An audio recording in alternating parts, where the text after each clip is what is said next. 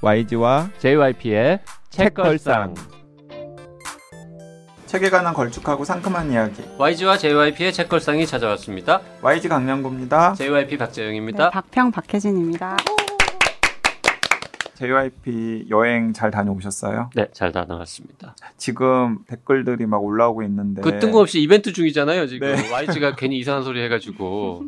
네. 근데 다들 어, 파타고니아, 갈라파. 갈라파고스 뭐 아니면 도대체 뭐 뜬금없이 뭔가 최소한의 힌트도 없이 이게 힌트도 뭐냐. 없이 이게 뭐냐 어, 혹- 괜- 괜히 이상한 소리 해가지고 지금 청취자분들이 혼란을 어, 느끼고 혹시 있어요. 일본 도쿄 뭐 힌트를 드릴까요? 어, 지금 답 말해야 되는 거 아니죠, 아직까지. 아직까지는 음. 좀 우리 더 재밌게 놀아보죠. 음, 힌트는 다섯 글자로 된 예, 오음절로 됐다. 나라 음. 이름이. 음. 예, 뭐그 정도. 그리고 음. 어 정말 뜬금없는데 아니에요. 맞아요. 아 그런데 책 처방할 때 JYP가 혹시 어 스페인 가 보고 싶다라는 이야기를 하셨었어요? 언제요? 옛날에? 네. 글쎄요. 댓글 소개해 볼까요? 네. 어, 책 처방 듣고서 JUYW 땡땡땡땡님 인간 실격을 재미있게 읽으셨다니 반갑네요. 저도 그랬거든요. 책의 주인공 요조가 꼭 제 얘기인, 것, 제 얘기인 것만 같았어요. 사연자 따님에게 필요한 건 성장 소설보다는 공감을 주는 이야기가 아닐까 합니다. 저는 최은영의 쇼코의 미소, 김승옥의 무진기행 조심스레 추천해 봅니다. 외롭고 힘든 시간 책벗들과 함께 잘 견디어 나가길 바랍니다. 네. 켈리님, 가네시로 가즈키는 저의 학창 시절을 함께 했을 만큼 너무 좋아하는 작가입니다. 소개해 주신 책 고 말고도 Revolution Number 3, 스피드, Fly Daddy, 연애 소설 등 모든 책들이 유쾌하면서도 그 안에 재일교포로 겪는 여러 문제와 정체성들이 잘 버무러져 있었던 것 같습니다. 오랜만에 옛날 생각나고 너무 좋은 책 처방이었습니다. 라고 남겨주셨습니다. 네. 그리고 책 처방 들으시고 이 두루관님께서도 어, 처방해 주신 책은 감사히 읽겠습니다. 그리고 저는 이미 사전 의료 의향서를 작성했는데 젖은 낙엽님은 그게 뭐냐고 하네요. 크크크크 이상한 것 책걸상을 말함 듣고 이상한 소리 한다네요. 크크크크 하면서 후원해 주셨습니다. 아 두루가님이 처방 의뢰하신 네, 처방 의뢰하신 분이죠. 거죠? 네. 토크라님 영화 러브레터도 원작 소설이 있었군요. 몰랐습니다. 일본에서는 10만 명 밖에 관람하지 않았다는 전설의 영화. 한국에선 진짜 몇백만 명 봤잖아요, 이거. 네. 음. 그리고 트래블링님께서도 같은 책 처방편 들으시고 그때 송수연 작가가 깜짝 출연했었잖아요. 기자. 아 송수연 기자가 깜짝 출연했었잖아요. 네. 어, 트래블링님, 제가 히포크라테스 애청자였던 그 소수파입니다. 송수영 기자님 반가워요. 항상 감사히 듣고 있어요. 라고 댓글 남겨주셨습니다. 네. 자, 오늘은 만나볼 책은 말이죠. 음, 저희가 굉장히 자주 출연해서 책걸상을 우아하게 빛내주시는 우리 박평을 위해서 최근 박평이 작업한 책을 같이 읽고 방송하자고 간절히 청해서 성사된 방송인데 정작 박평 본인은 굉장히 긴장하고 이거를 꼭 해야 되는 거냐. 아, 이거 내가 객관적이지 않지 않냐 이러면서 음. 걱정을 많이 해가지고 못할 뻔 했는데 네. 그래도 하기로 했습니다. 네, 하기로 했어요. 음. 뭐, 셋 다 읽고, 당연히 박평은 책 만드느라고 읽고, 음. 저도 읽고, JYP는 심지어 여행 중에 읽었잖아요. 네. 최근 책이라서 네. 네. 그래서, 여행 갔을 때 읽었습니다. 이거 안 하면 JYP 삐쳐요. 음. 자기가 여행 가서도 읽은 책인데. 비행기에서 저 여행 가서 책 여러 권 읽었습니다. 음. 아, 그래요? 여행을 왜 갔는지 모르겠어요. 가서 책만 읽고 있어. 몇권 읽으셨어요? 비행기에서 읽은 까지 다 하면은 다섯 권 반? 와. 며칠 여행하셨죠? 어, 9일이요. 9일에 다섯 음. 권 반. 거의 이틀에 한 권, 음. 이틀에 한 권 넘게 읽었네. 음. 아니, 관광 안 하시고 이 책만 읽으신 거예요?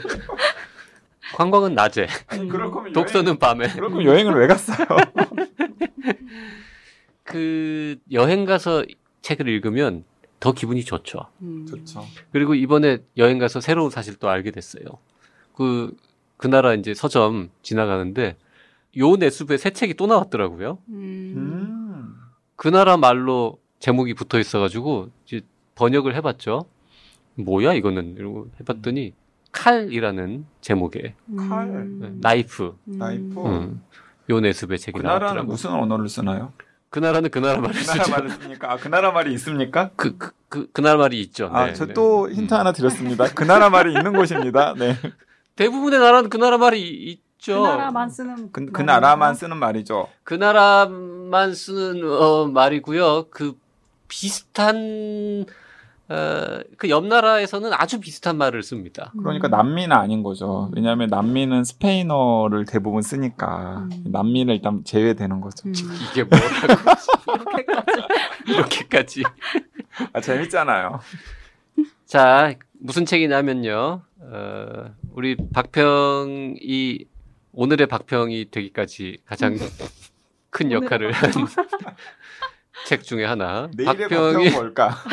박평이 평론가로서 뭐 어느 정도 이렇게 이름을 얻는데 결정적인 역할을 한 책이나 작업이 뭔지는 모르겠습니다만 솔직히 음.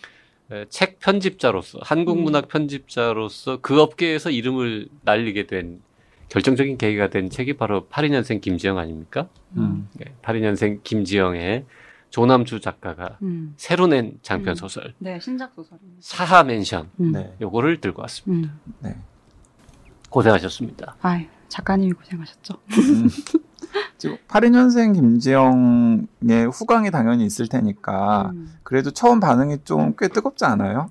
뭐 일단은 초판은 이제 많이 다른 책들에 비하면 훨씬 많이 제작을 했고 그리고 뭐 그럼에도 불구하고 벌써 다 나갔고. 어, 증세는 뭐 바로 찍었고요. 음. 음. 책 나온 날. 음. 야 역시 베스트셀러. 책 나온 날? 음. 네, 책 나온 날. 책 나온 날 기자 간담회 했던 그날 찍었던 것 같아요. 맞아요. 음. 네. 아, 음. 책이 나오자마자 평소 보통 우리 그냥 보통 책들은 한 뭐 2,000권, 3,000권, 음. 뭐 그렇죠. 심지어 뭐 1,000권 찍는 경우도 있는데 네, 네. 일쇄를 네. 음. 요거는 이제 말씀은 안 하셨지만 다른 거에 비하면 좀꽤 많이 찍었는데도 어, 이거 아마 뉴스로도 나갔을 거예요. 15,000부. 네, 음. 초판 찍었어요. 네. 근데 그거가 금방 나가자마자 소진돼서 그래서 이세를 아마 찍었다. 이세도 한 5천 부, 만 부는 네, 찍었을 네, 것 아니에요. 5,000부 정도 찍었습니다. 음. 야, 네. 그러면은 벌써 한 2만 부 정도가 이렇게 쫙 깔린. 음. 아, 이제 이제 읽고 뭐 이제 후기들 뭐 리뷰들 좀 계속 올라오고 있는 것 같아요. 사실 이게 6월 진검 승부예요. 음. 따지고 보면은 왜요?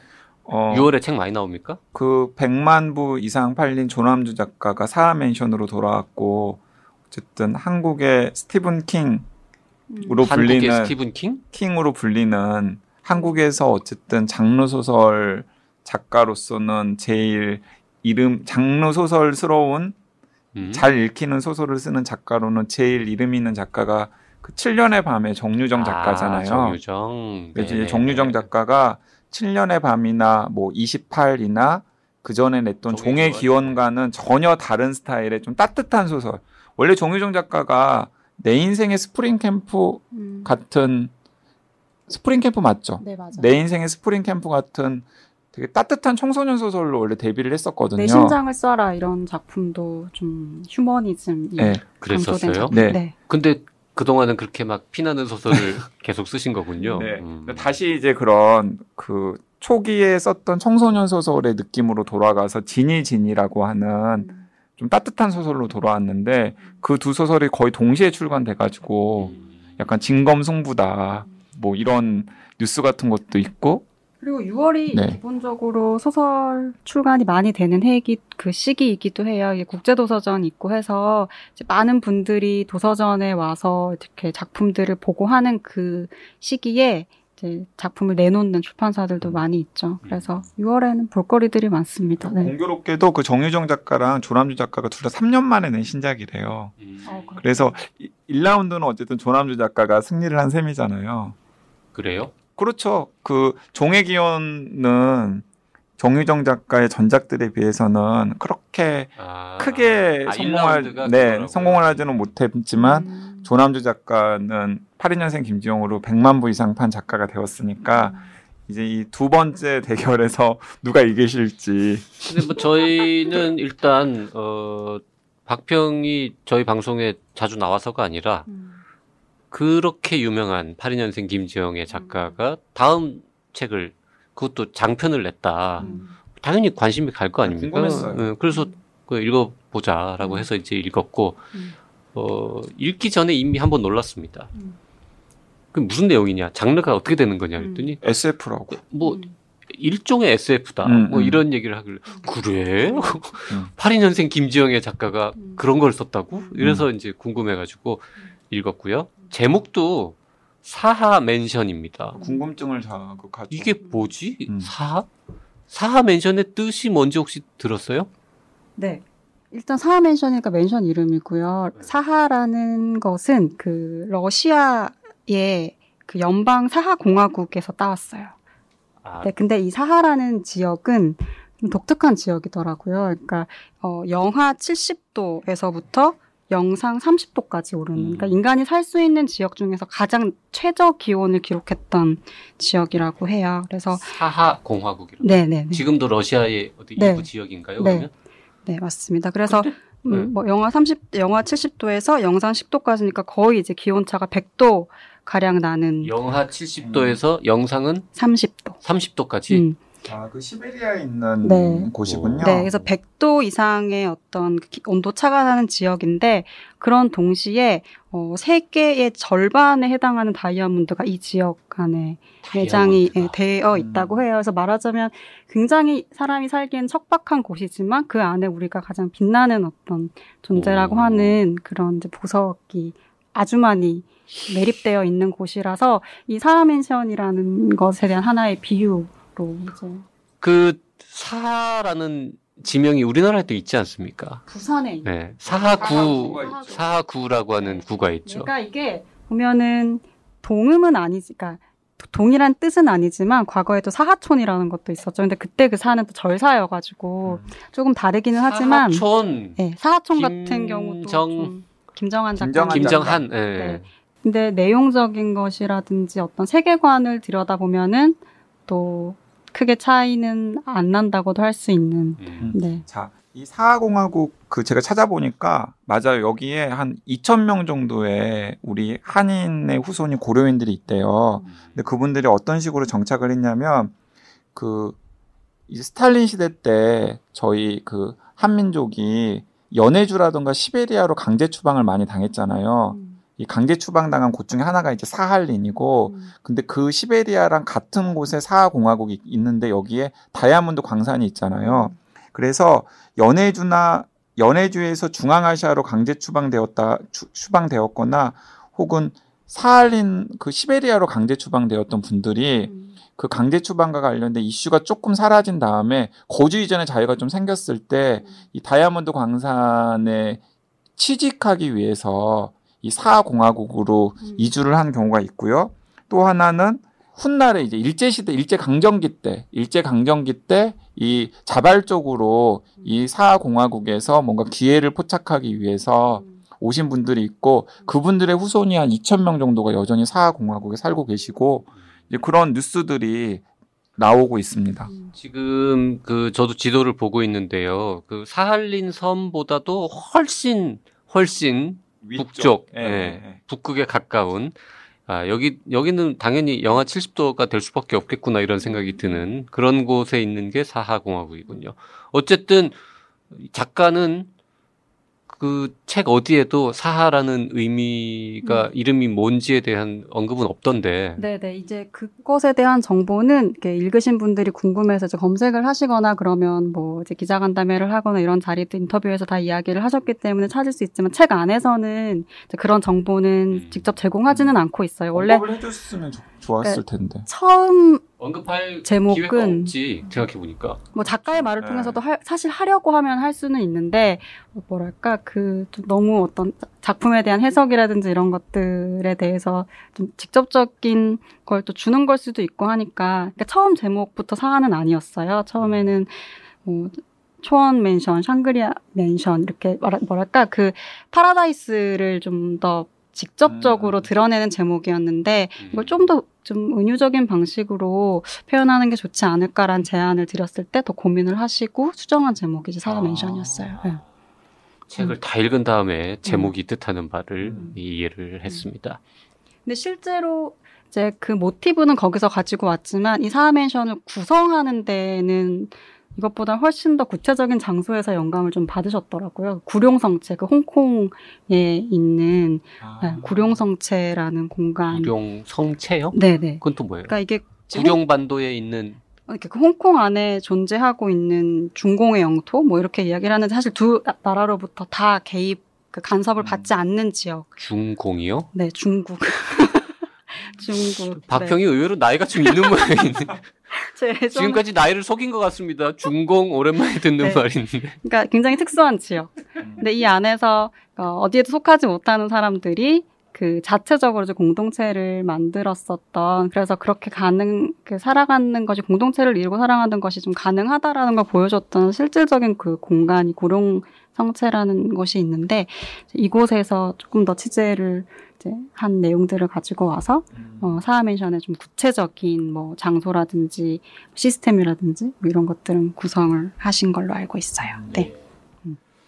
구룡 성체. 네. 그러니까 약, 약간 그러니까 홍콩에 있는 치해법권 치해법 권 그렇죠. 지역이었군요. 네, 뭐 홍콩 정부가 사실 수용하지 않는 음, 음. 사람들들이 모여서 그 무허가 건축물로 이루어진 거대한 집단 그 음. 거주 음, 지역인 거죠. 음, 그래서 막 그, 그 불법으로 증축을 해서 그 음. 허, 허락되지 않는 공간에서 삶을 계속 영위해 나갔던 사람들의 삶의 방식을 좀 차용을 그 인터넷에서 구룡성체를 치면은 진짜 그 무허가 약간 허름한 맨션들이 막 이렇게 중축된 모습들을 지금 찾아볼 수가 있네요. 지금은 관광지처럼 음. 사람들이 그냥 예, 구경 가는 네, 곳이네요. 94년도에 음. 철거된 걸로 알고 있어요. 3년도, 4년도 이때. 오호. 근데 이제 한창 때는 거기가 범죄 조직들 혹은 마약 거래 뭐 이런 것들의 약간 온상이었다고 합니다. 음.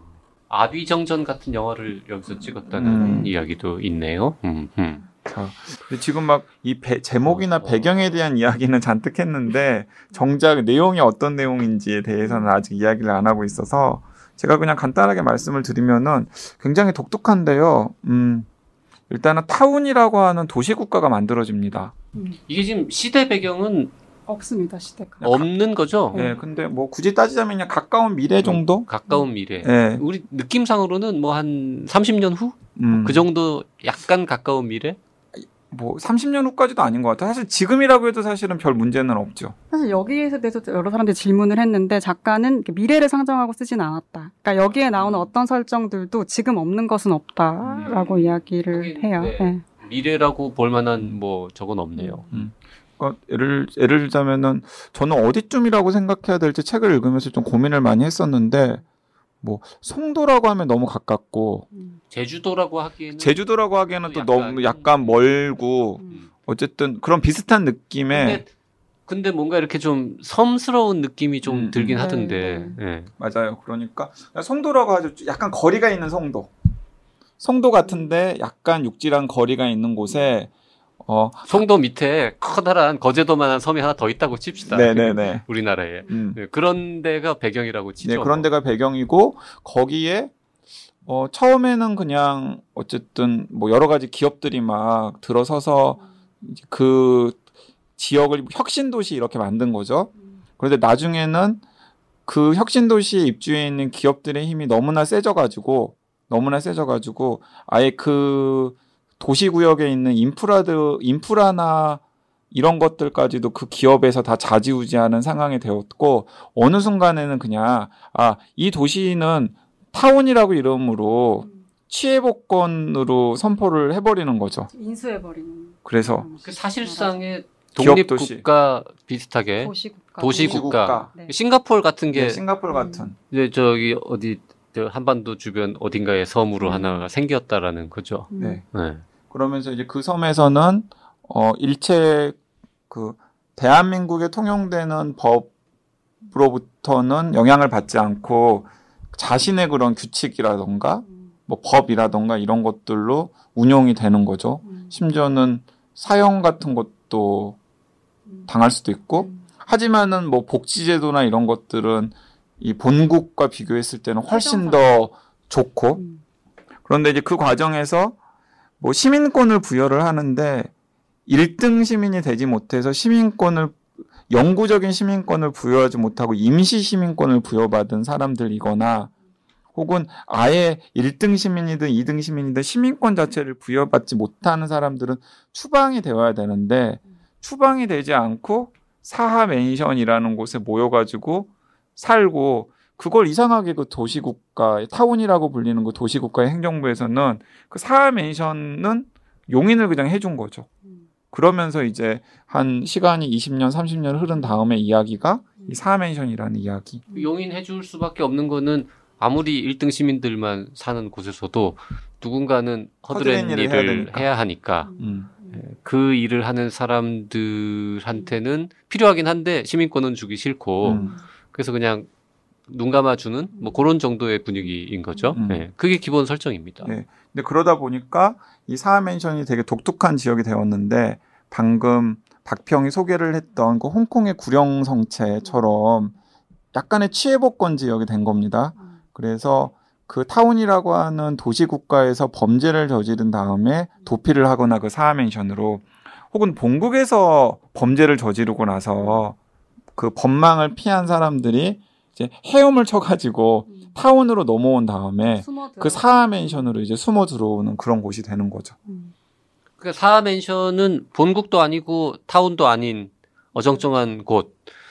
그리고 기본적으로는 어 사, 아니, 타운에서 허드렛 일을 하면서 생계를 유지하는, 뭐라고 그래야 될까요? 2, 등 3등 시민? 음. 3등 시민 정도인 것 같아요. 네. 일단 타운은 그 기본적으로는 주민 허가제인 음. 거죠. 그러니까 어떤 경제력이 있고 전문 능력이 있는 사람들한테는 주민권을 주고 그 주민권을 가지고 있는 사람들은 세계에서 가장 삶의 질이 높은 곳에서 그 삶을 영위할 수가 있고 체류권을 주는 사람들도 있습니다. 이 체류권을 받으면 2년 동안 어쨌든 체류할 수 있는 건데 2년마다 심사를 받아야 되기는 음. 하지만 거주를 할 수 있습니다. 심사를 받으면서 하는 일이라는 것이 뭐 일용직이라거나 뭔가 육체적인 노동을 통해서 뭔가 이게 일을 해도 뭔가 나아지는 삶이라고 생각할 수 없는 그런 일들이기는 하지만 뭐 그런 방식으로 삶을 살 수 있고 그것도 그것도 안 되는 그러니까 뭐 주민의 자녀도 아니고 주민의 법정 후견인이 있는 것도 아니고 체류권도 받지 못하는 게 말하자면 어떤 그 중앙 시스템으로부터 이제 들어가지 못하는 사람들이 계속 이제 몰려들어서 하나의 그 집단 구역을 만들기 시작한 것이 이제 사 맨션이라고 할 수 있고요.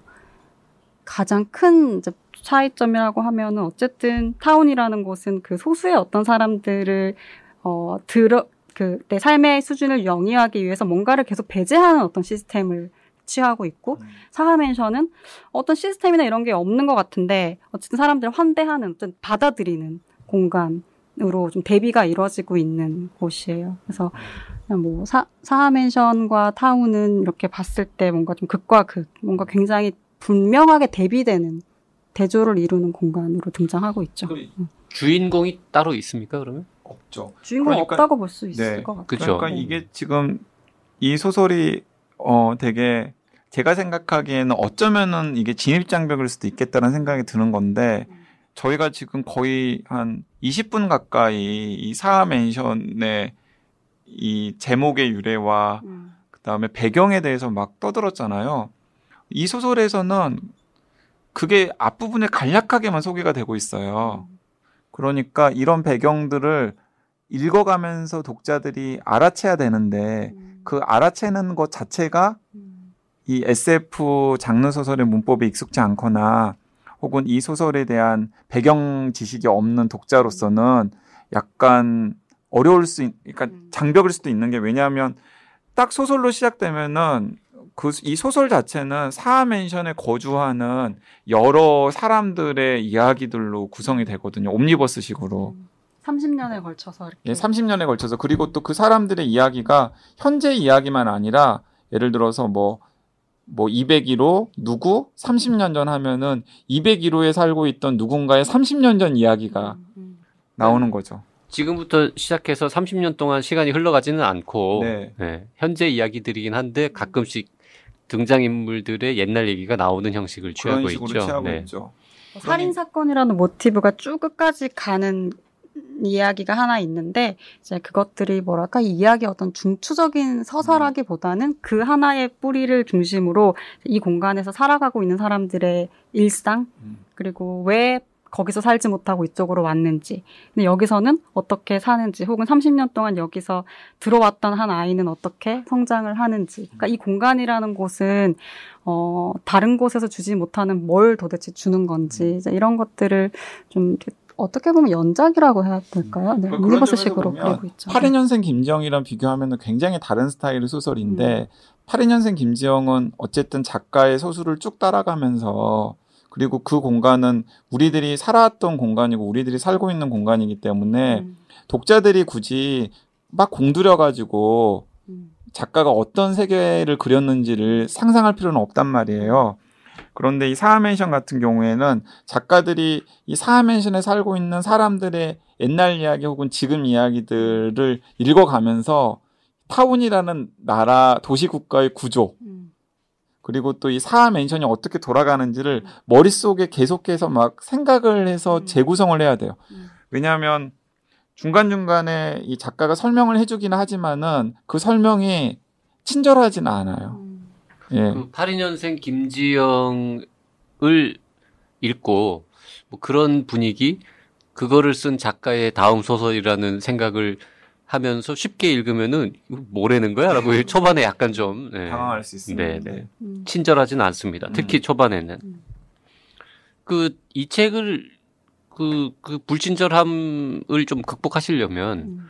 작가 인터뷰나 음. 관련 기사를 몇 개 읽어본 다음에 시작하는 것도 나쁘지 않을 것 같은데요. 그거, 뭐 그런 것도 독서의 방법일 수 네. 있고 또뭐 많은 책을 읽을 때 그런 방식으로 독서를 하기도 우리, 하는데 우리 저, 저 청취자분들은 음. 방송 들었으니까 음. 편하게 읽으시면 되겠네요. 네. 네. 그런데 이런 재미가 있는 것 같아요. 그러니까 낯선 방식의 이야기들이고 낯선 구조고 낯선 시공간에 대한 이야기들인데 사실 저는 이게 이렇게 읽으면서 되게 코드들처럼 오는 것들이 계속 있거든요. 그러니까 사실 뭐 체류권 인연 이런 것들도 되게 연상시키는 것들이 분명히 있어요. 근데 음. 그게 그게 굉장히 읽는 사람마다 다른 걸 연상시키게 하진 않아요. 예를 들면 뭐 비정규직 인연이라든지 이런 것들을 좀 떠올리게 만드는 것들이고 뭐 이렇게 그런 부분 부분적인 코드들을 보면은 아 이게 되게 좀 알레고리적인 방식으로 소설이 쓰였구나. 그러니까 현실을 이렇게 떠서 보여주는 방 굉장히 현실에 대한 이야기를 잠깐 하고 싶어 하는 것 같은데 이걸 어떤 방식으로 전달하면 어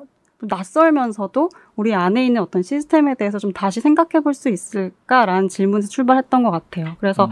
82년생 김지영 같은 경우에는 사실 굉장히 논리적으로 그러니까 전체적인 얼개가 있고 거기에 맞춰서 작품을 쓴 것이라면 이 작품에 대해서는 뭐 작가 스스로도 내 오답 노트다 이렇게 이야기를 쓴 것처럼 뭐 2000, 뭐 세월호라든지 메르스 사태라든지, 어, 뭐 미투라든지, 뭐 여러 가지 한국 사회에서 공동체, 뭐 촛불이라든지 이런 공동체가 함께 경험했었던 일들에 대해서 한국 사회가 어, 어떤 질문에 대한 답을 풀어가는 것을 봤을 때 저렇게 가는 것이 맞나라는 질문과 뭐 이쪽 방향으로 가야 되지 않을까라는 것들을 여러 가지 코드를 이렇게 활용하는 방식으로 작품을 구성을 하고 쓴 것 같아요. 그래서 어, 좀 독특한 느낌이 있고 그럼에도 불구하고 소설이 되게 여러 가지 다른 해석을 만들어내면서도 작가가 어떤 의미에서 이런 소설을 썼을까라는 점에 있어서는 또 그 오독을 하거나 약간 이해를 못하게 만드는 지점은 또 아닌 것 같은 거예요. 음. 그래서 약간 82년생 김지영의 다음 작품이라고 했을 때 그 느낌을 좀 지우는